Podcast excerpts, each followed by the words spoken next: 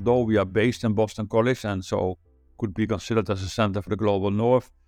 from the start it has been always very much engaged with the, the global south and that has always been part of my approach in internationalization. Already in the 90s when I was working with, with Jane Knight, we had already projects on Africa, on Asia, and on Latin America, and working with uh, scholars and practitioners from that field. So, in that sense, there was a kind of common importance of being really global institution, understanding the, con- the contextual differences between the global north and the global south in our approach to international higher education. That's something which I think is important also in the current context my first interaction with the center was I came as a visiting scholar for a semester and worked on my own project, but around the staff here. And